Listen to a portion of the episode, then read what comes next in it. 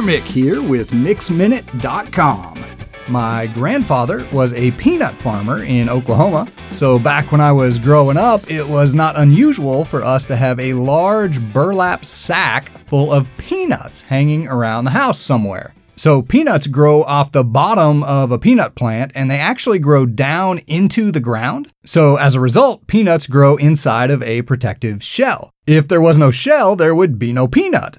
But the good stuff of a peanut is not the shell, it's the stuff on the inside. The point of the shell is to protect the good stuff inside. So those sacks full of harvested and dried peanuts that we used to have around the house when I was a kid weren't really full of just peanuts like you would buy a pack of at the store.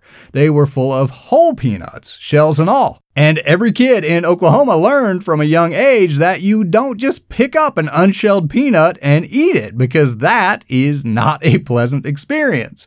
Shells are hard and tough and they taste like dirt. So before you can eat a peanut, first you have to get it out of its shell. I take you down that bizarre little trip down memory lane today for a reason that has nothing to do with peanuts, but might have everything to do with you. Sometimes people live lives that are pretty much great. They are well loved and well cared about, and they love well and care about well the people in their lives. And those people oftentimes have very thin shells because they don't need them. As a result, they are pretty great to be around because they live their lives with open hearts. But that's not everybody. In fact, that's not hardly anybody. Most people, to some degree or other, grow up in the dirt.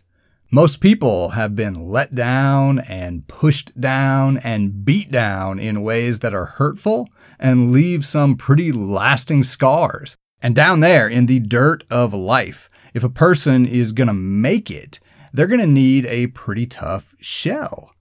And so we grow them.